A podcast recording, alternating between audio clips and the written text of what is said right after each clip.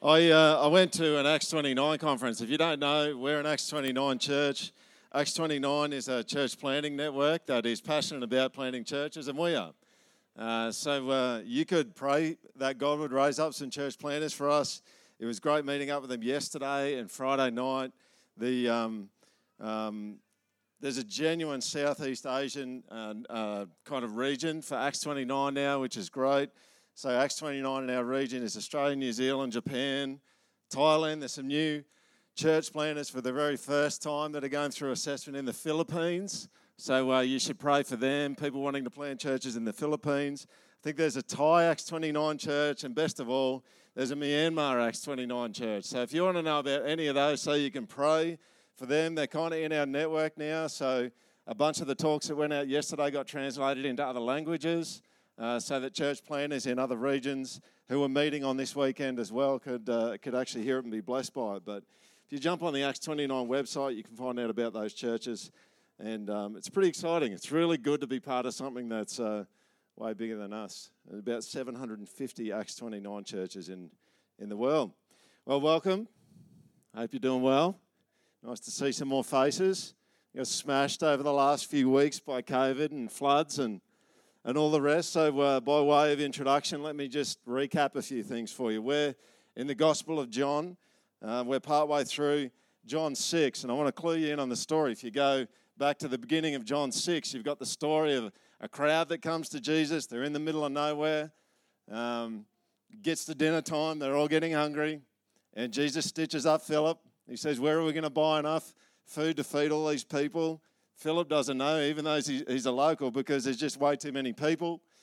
Um, so uh, Jesus ends up multiplying uh, five loaves and two fish of a young boy uh, to feed 5,000 men plus women and children, maybe 20,000 people.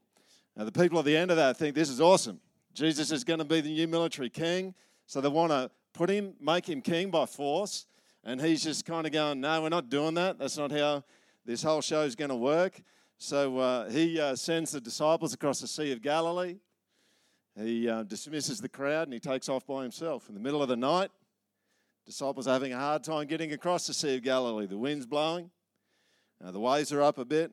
Jesus just saunters on out over the top of the water, uh, bringing memories of uh, the Exodus, right, where, where Moses um, um, was, was God's instrument for bringing manna for the people and also God's instrument, for parting the sea. But Jesus is better, right, because he's not just bread, he is the bread of life. And he doesn't just go through water, he walks on water. They end up over the other side of um, uh, the Sea of Galilee, and the crowd eventually tracks them down. Uh, and they want him to provide more bread, uh, like Moses did. Moses did it every day for 40 years. So they find Jesus, can you provide us some more bread? And their focus is on actual bread, um, when the purpose of the bread was to point to him uh, in the feeding of the 5,000. And they have this conversation with Jesus, and this is what we looked at last week, where they're focused on the physical thing, and he's focused on bringing together the physical um, and, and the spiritual realities by saying that he actually is the bread of life. This was the last verse that we looked at last week in John 6 33. Jesus says, For the bread of God is he who comes down from heaven and gives life to the world. Then we're going to go into the next bit in the uh, conversation. And uh, so if you've got Bibles there, I'd love for you to grab those and go to John chapter 6, verse 34. We, uh, we read from the ESV version, but you can read from another one if you want. Um, John 6, verse 34.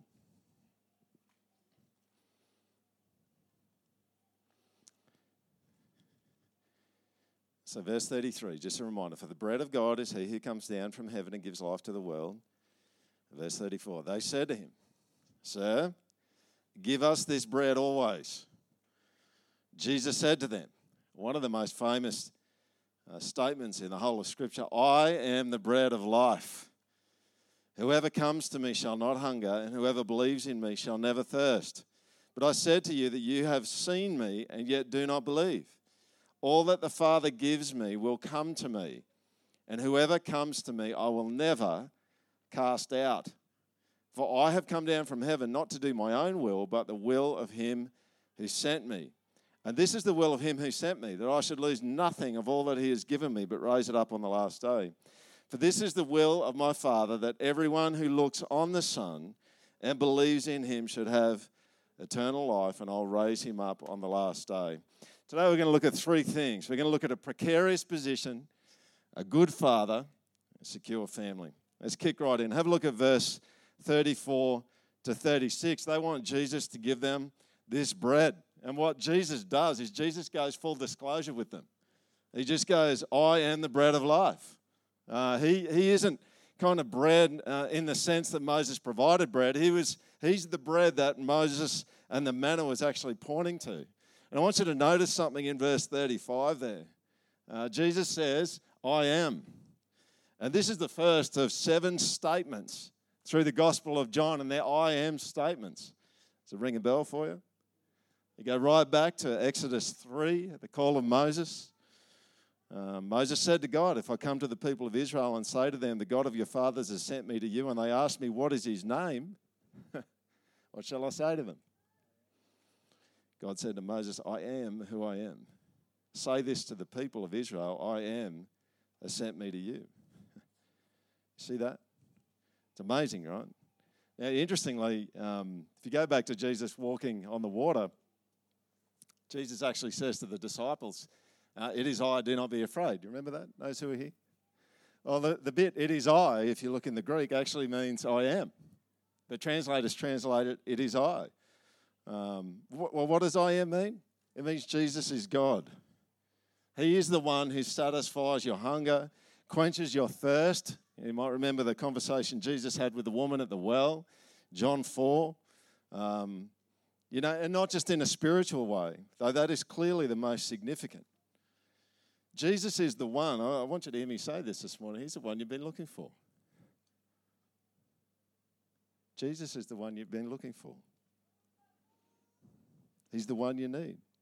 Every pleasure you've ever sought, every desire you've ever had, your deep longings, the really deep longings, they all find their fulfillment in Him. And it begs the question if Jesus is the bread of life, how do you get it? Well, that's a good question, especially in our day.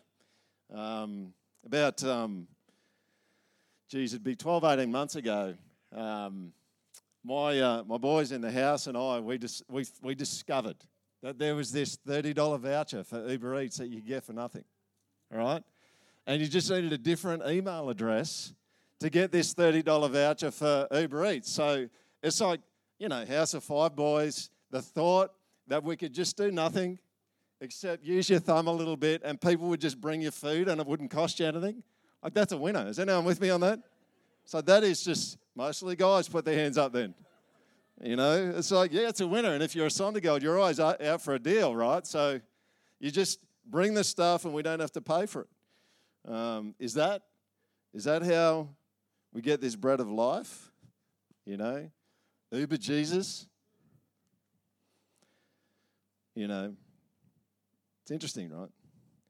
Uh, some people take this approach to Jesus, don't they? They, um, they do nothing and just expect him to bring the good stuff. But this actually isn't how it rolls. Verse 35 tells you how you get the bread.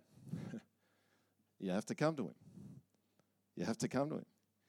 Now, it's very simple to come to someone means you have to leave the spot that you're in and go to their spot. That's how you come to someone.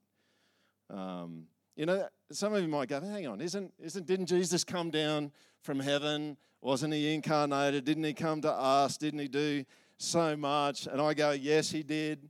He came down, he, he came so close, but you know what? You still have to come to him.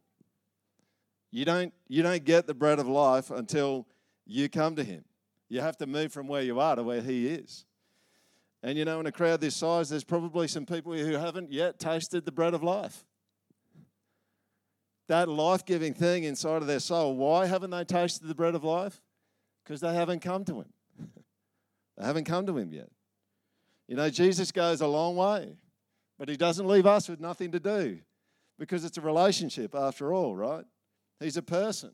You know, and if you're in a relationship where one party is completely passive, that's a dysfunctional relationship. That's how it works. And it's not like we just sit where we are and Jesus brings everything to us. We need to move. You know, I talked about this last week that believing for Jesus is not just about sitting and intellectually agreeing with something. You need to trust. You need to trust too. And this is normal in every relationship.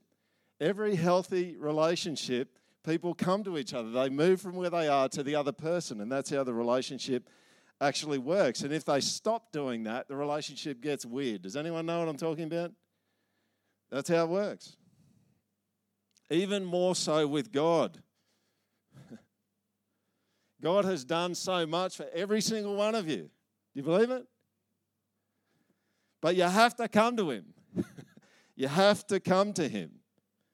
Because what He has for you only comes through the pipe of relationship with Him. That's the only way you get the good stuff.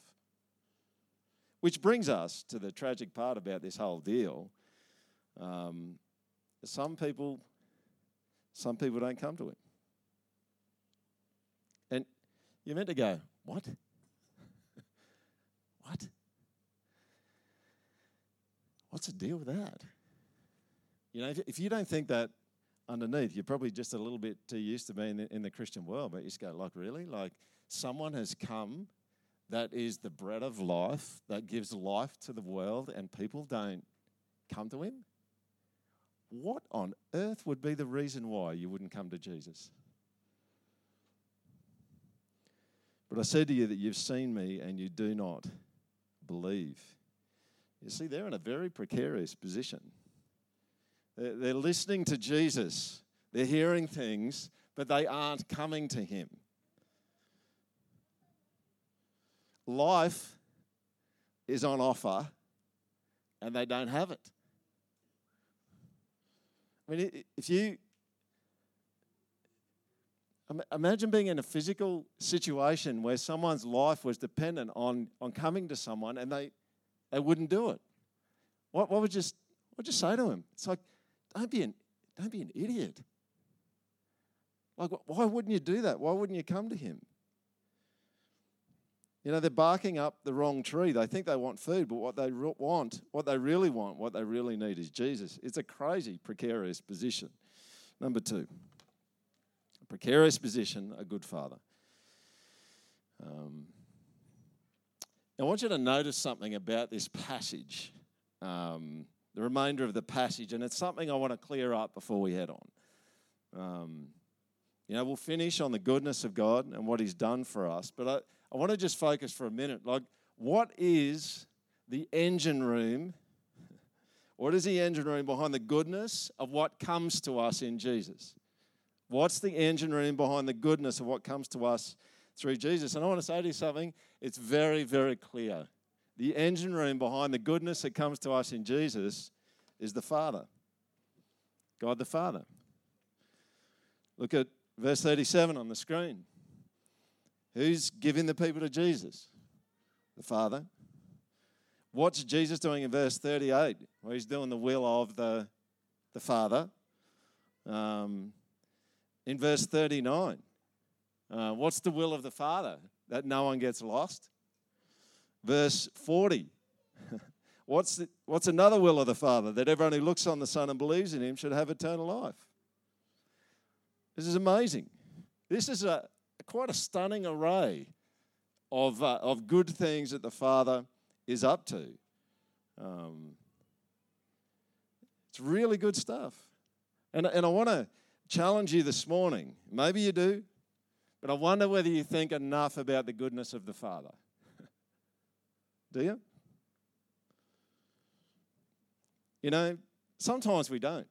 Um, and I think um, I just want to zip through this. You know, it's weird thing about being a preacher is sometimes you've got to talk a bit about what you're not saying before you talk about what you are saying. And so I'm just going to talk for a little bit about um, about something to do with uh, what, what kind of blocks us from seeing God as a good father. And I'll tell you, one blockage to seeing God as your father is personal, and it's your own father.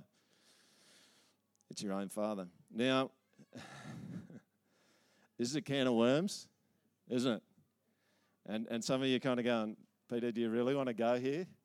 And I'm just going to crack the corner and let a couple of worms out. Maybe, maybe we'll let a couple, but we'll just, we'll just let a couple out.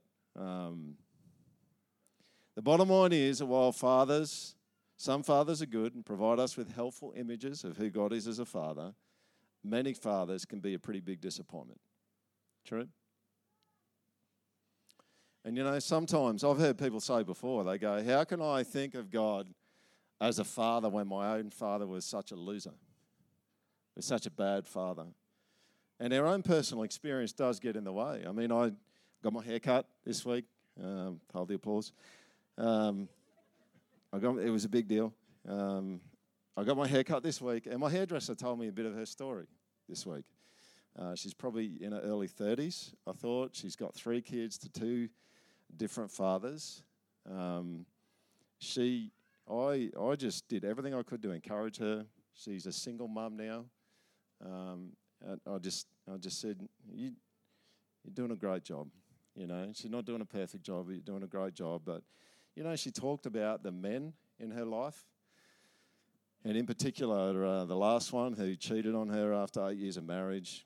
Uh, I, I said sorry to her uh, that she'd been treated badly by men.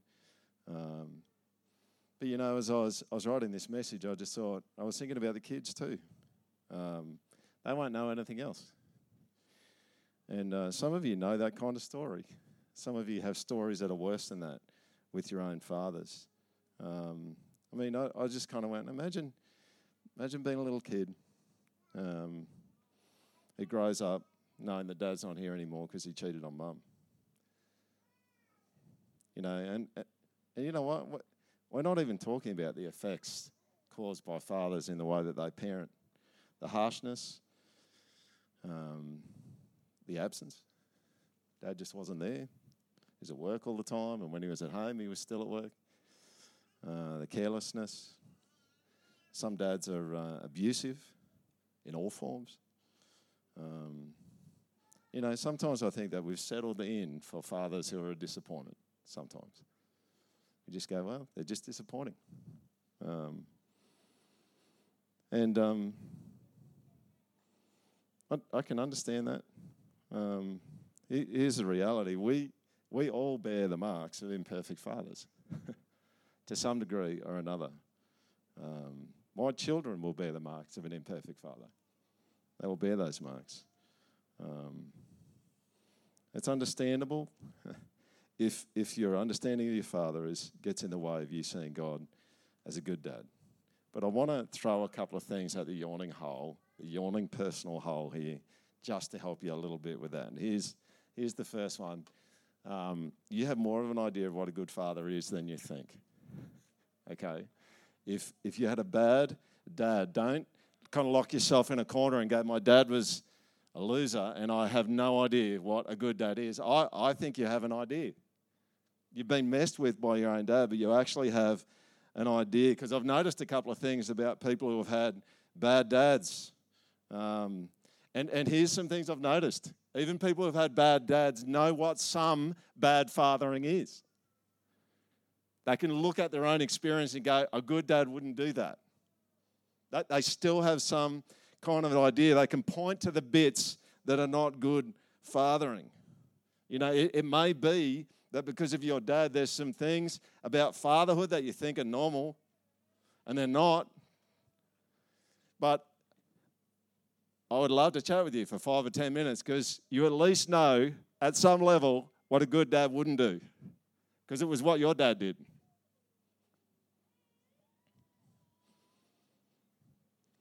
And here's the other thing that I think is a hope to you is um, every dad is not a bad dad.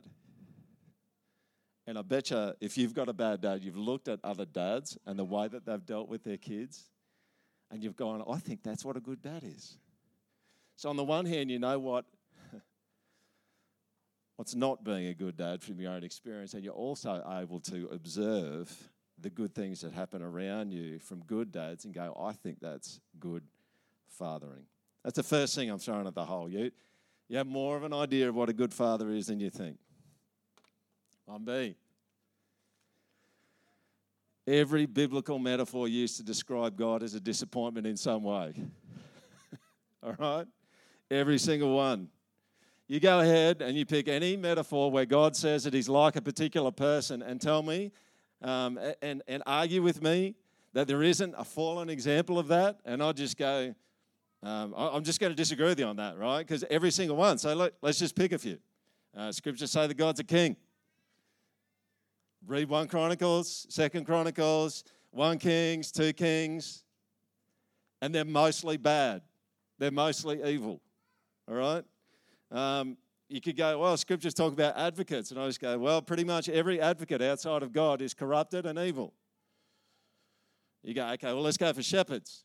All right? Well, every shepherd is a fallen shepherd. So God's comparing himself to someone who's evil, someone who's fallen.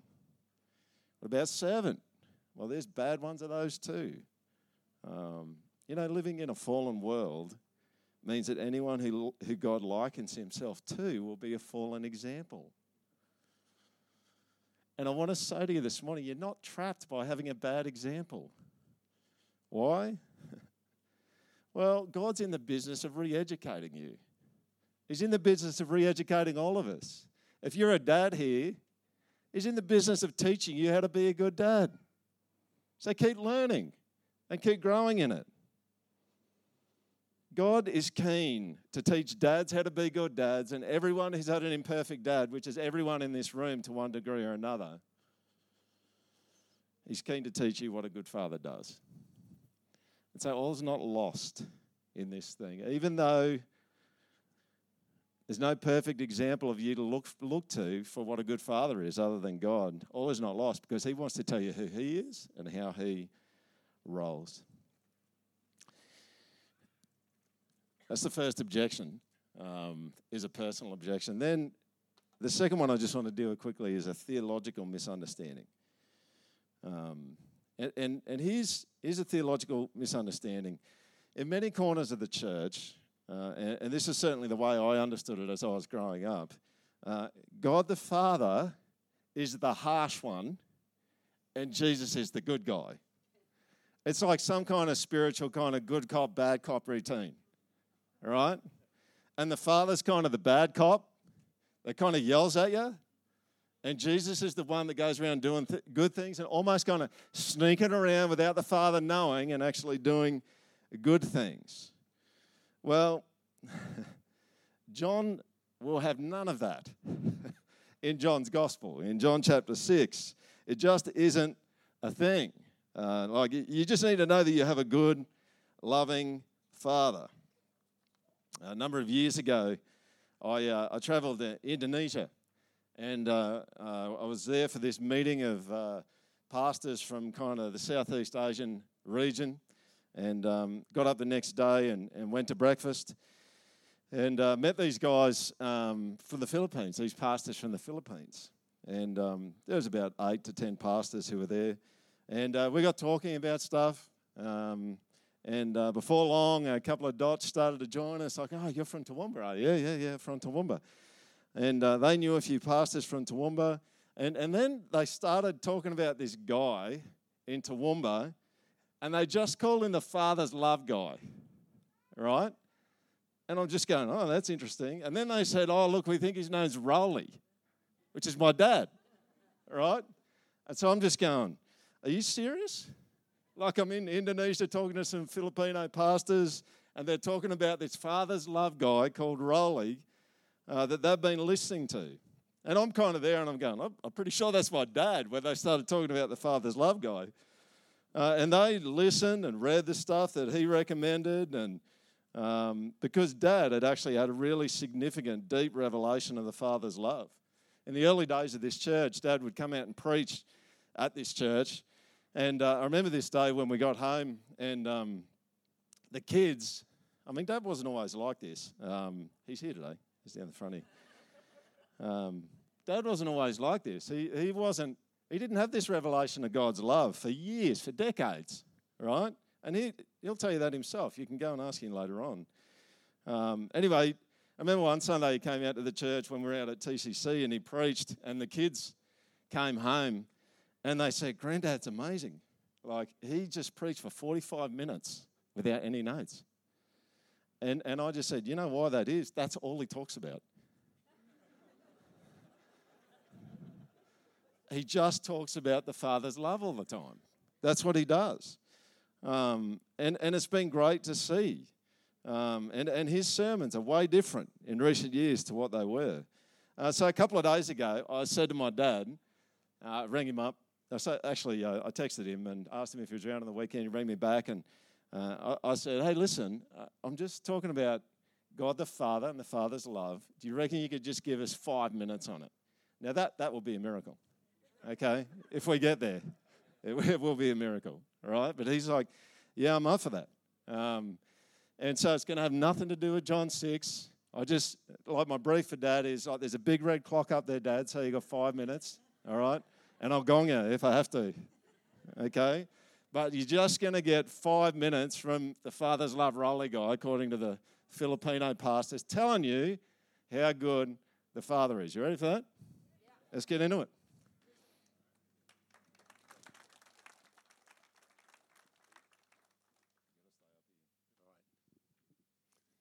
Well, it's, it's lovely to be amongst you. You look fairly friendly to me, so I'll be right. But I just want to share with you very briefly, as, as Peter said, and um, you, I'm not worried about the clock, I'm worried about my wife because she's got the signal when the five minutes is up. But uh, one of the, the wake up calls, I don't know about you, it was 60 years ago the wake up call came to the wonder of who Jesus was. But it was only 26 years ago when I was in Argentina, sat there for a prayer evangelism conference. And there, uh, I heard the words of a preacher who, in uh, amazing thing, they used to have this hall that held 2,000 for their prayer meetings. It got too small, so they took over the picture theatre. So I thought this would be an interesting prayer meeting. There were 5,000 at this prayer meeting in Buenos Aires in Argentina. And I never forget the words that that preacher said. Have you told God that you love him today? Have you told your wife, your spouse, that you love them today? Have you told your children today that you love them? And those words just burnt into my, my heart because that was a challenge to myself. It's not a mental assent to, uh, or a set of beliefs, it's like a storm that changes everything within you. This self preoccupation is starting to get smashed with inside of you, even though I'd been in ministry all those years. Romans 5 5 says, God has poured out his love into our hearts by the Holy Spirit who is in you. We're called to live in the gift of love that he has given to us. And Isaiah 54 10 says this, But my love for you will never fail. My love for you will never fail. Wow. And there, back in Genesis, right in the very beginning of the pages of the scriptures, let us make man in our image. And what is that image? It's the image of the Elohim, is a Hebrew word, which is plural, which means Father, Son, and Holy Spirit.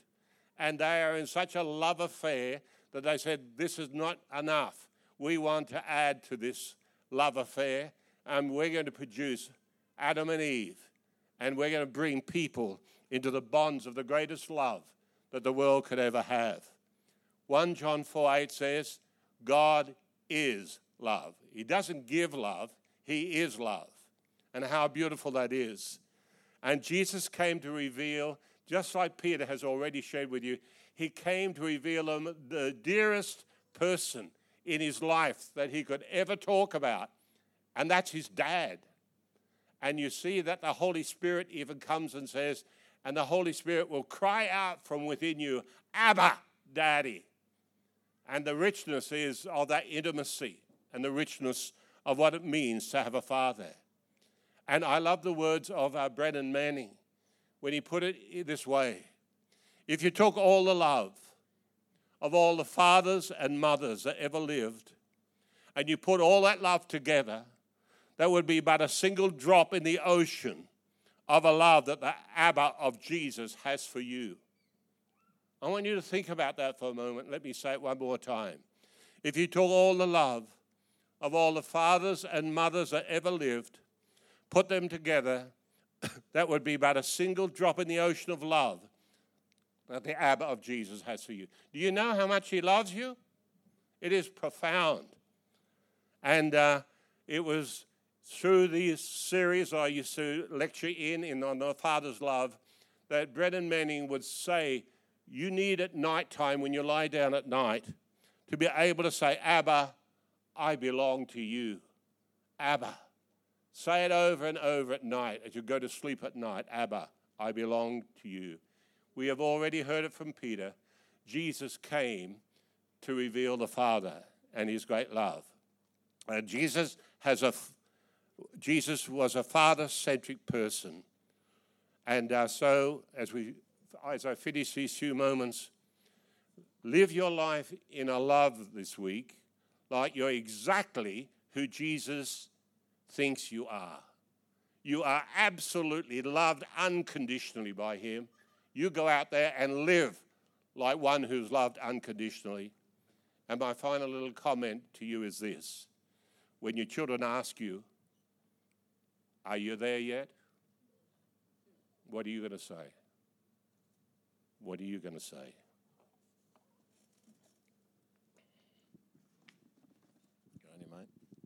Is that good? Well, you can get more of that after church. All right? So go and hit him up, but be warned, like uh, you, you, you take the cork out of that bottle, and there's there's a fair bit's going to come your way. So if you if you and like in a really good way. So uh, if you if you kind of are honest with yourself and just go, my revelation of uh, my understanding of God's uh, uh, fatherhood is is weak, it's small. Go and talk to uh, Rolly, all right, and um, and let him let him bless you with that. Um, a precarious position, a good father, a, uh, a, theolog- a secure family.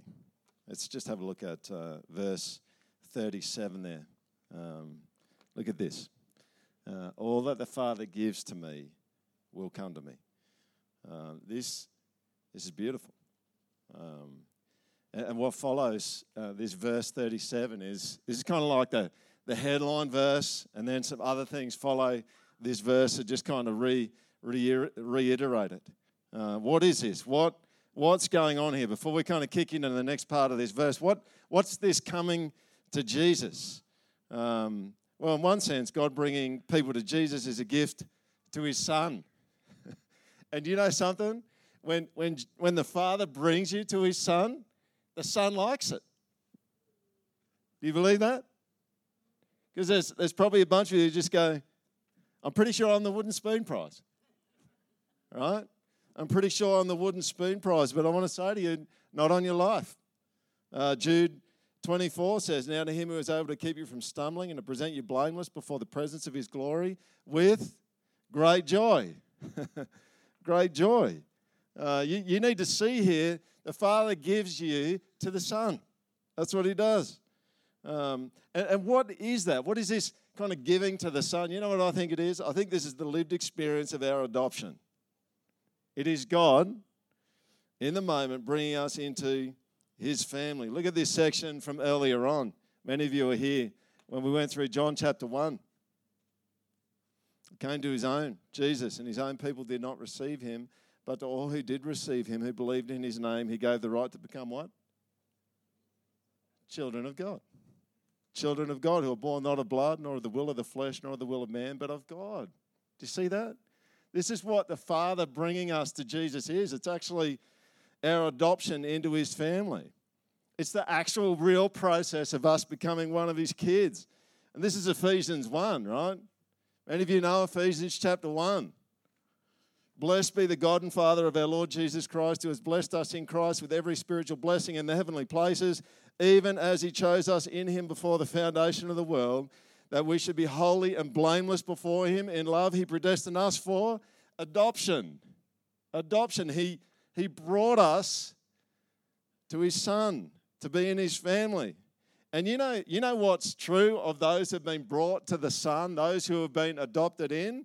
They never get kicked out. Ever. See that? Yeah.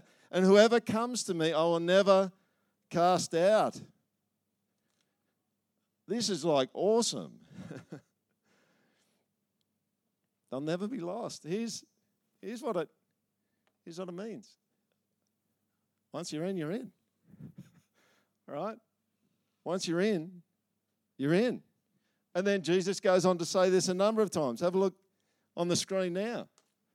All that the Father gives to me will come to me, and whoever comes to me, I'll never cast out. They're never going to get kicked out. Verse 39 This is the will of him who sent me, that I should lose nothing of all that he's given me, but raise it up at the last day. This is the will of my Father, that everyone who looks on the Son and believes in him should have eternal life, and I will raise him up at the last day. Can you see the pattern? Now, some of you are sitting there and you're kind of thinking, is he, is he preaching once saved, always saved? Is that, is that what he's doing right now? Well, yes and no. okay?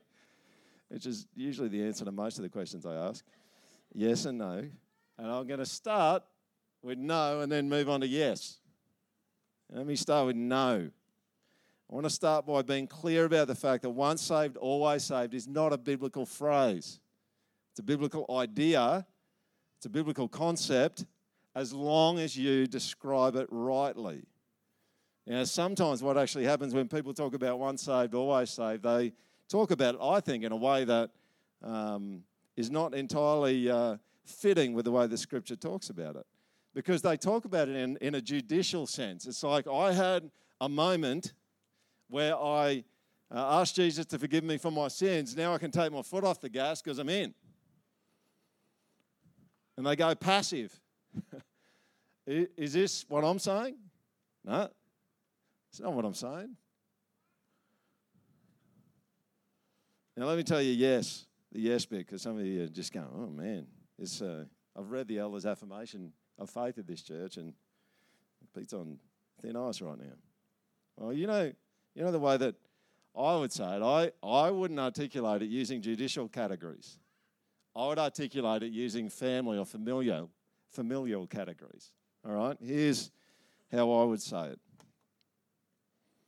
Once a member of God's family, always a member of God's family. Always. You know, push me and say, Do you believe in once saved, always saved? Absolutely. But I'd prefer to cash it out, as I think John does here, in the context of uh, being covenantally connected to God relationally. You know, I want you to hear this today. Uh, God is faithful. He's absolutely faithful. When He adopted you in, you need to hear this. When, when God adopted you into His family, if you're in, He didn't reserve the right to unadopt you. He just didn't. He didn't reserve the right to unadopt you. Uh, it, there was no caveat. It's like I could reverse this at some point in time. Uh, I mean, think of it this way. Um, this is a hypothetical situation. Uh, Sondergeld household, uh, 7.15 on a weekday morning. There's not enough honey for everyone to have honey on their breakfast. It's a problem, right? But it's cool, right? Because there's a couple of boys who, um, who got up early and they're just going to get, get into that honey before the other two get up, All right? So they get up, they clean the thing out. It looks like a dog's been passed. The thing is so clean. The, uh, the, honey, the honey jar, uh, hypothetical. Um, and uh, the other two boys roll out of bed and they get out into the kitchen, discover the honey jar is empty, completely empty, cleaned out. And an argument starts to happen between the, the, um, the boys, the, you know, two on one side, two on the other. And all of a sudden, there's just a melee in the middle of the kitchen. The boys are just laying into each other. They're punching each other in the head. They're on the ground. Ange and I come out. Uh, it's like, what on earth is going on in the kitchen here? Um, we, uh, we split everyone up. And then, about um, 20 minutes later, just before school time, um, we sit the, the boys down, everyone's calmed down a bit. And um, we, we say to them, right, that was disgraceful. The way that you acted was disgraceful. It's not how our family acts, so until further notice, you're not in it. You're not in our family anymore. It's done. Here's the shed keys. Go and sort yourself out.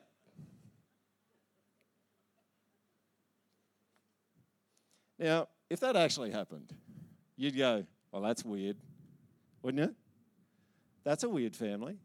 That's a weird family that you can you can get you can have this argument, you can have this fight, and then the parent comes out and says, I'm sorry, you're not in it anymore. It's a dysfunctional family. And you know, sadly, some of you have been in families where some of that kind of stuff has happened. Where someone's come out, and they've just gone, because you did that, you're on the outer now. And I just want to let you know if you've been in a family like that, that's not normal. In terms of the way that God designed it to be, that is not normal. That's actually dysfunctional. It's dysfunctional. You know, if you only think, I, I, I do think you can look at once saved, always saved in a judicial sense, but if you only look at it that way, I think it's a very poor way of looking at it. But if you look at it in a familial sense, in a family sense, it makes all kinds of sense. And you know what's really cool about this is the security that the Father provides by saying, once you're in, you're always in and you're never out. That's exactly what you need to grow up. That's exactly what you need to be everything that God's made you to be. You know, a, a, parent who constantly threatens their child with being kicked out of the family, a parent who uses fear to control their kids, the fear of exclusion and abandonment, are those the, the makings of a well adjusted child? No way. No way.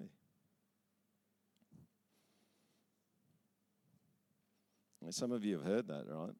Um, just remember, you could be out of the family tomorrow.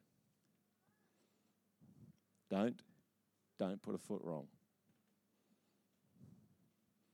To a six year old, one more mistake, and you're going to have to find somewhere else to live.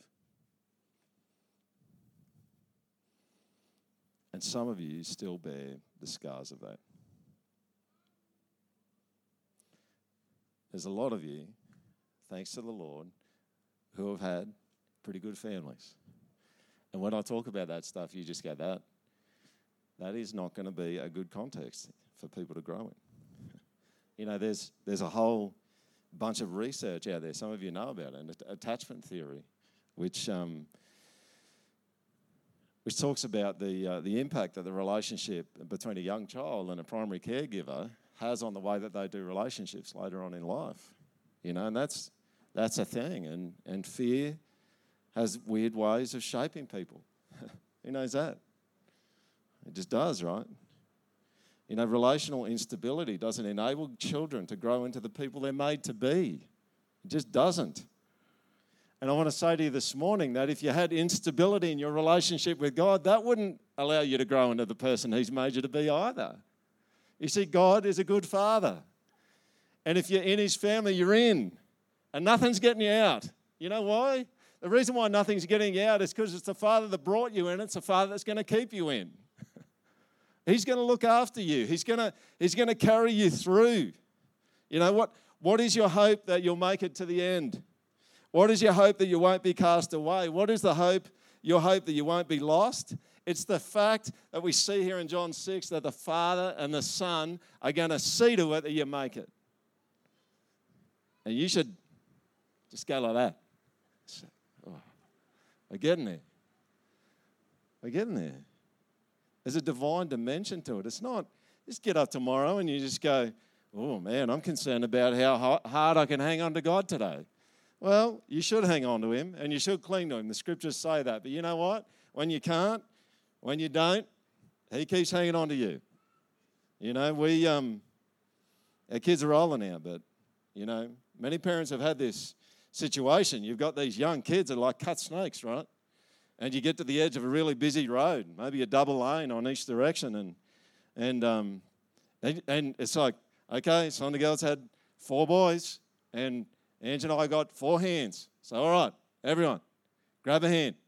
You know, I don't know how many times We walked across roads with our kids, and about halfway across, the hand just went limp. All right? It just, just goes limp. And you're just like, okay, that makes no sense because we're actually right at the most dangerous point in the whole journey, and you've just gone limp on me. All right? What did Ange and I do? Well, it, we gripped tighter. That's what happened. We gripped tighter. And you know the who who gets who gets the son to go boys across the road, their parents holding their hands tightly, who's going to get you through? The father and the son. And it's like, is that all? It's like, seriously, would you want anyone else? You know, they got some serious talent. You know, and you, you might go, well, I'm I'm pretty ordinary. It's like, well, they're pretty super ordinary, uh, extraordinary. Um, you know, it's, it's not your grip on him which makes a difference, it's his grip on you. And I want you to, I want you to hear me today. Um, he will see to it that you make it. he will see to it that you make it. I want you to hear this. Uh, this is, uh, if you, if you don't remember anything else, remember these five words. Jesus will not lose you. Yeah? Yeah. Jesus will not lose you.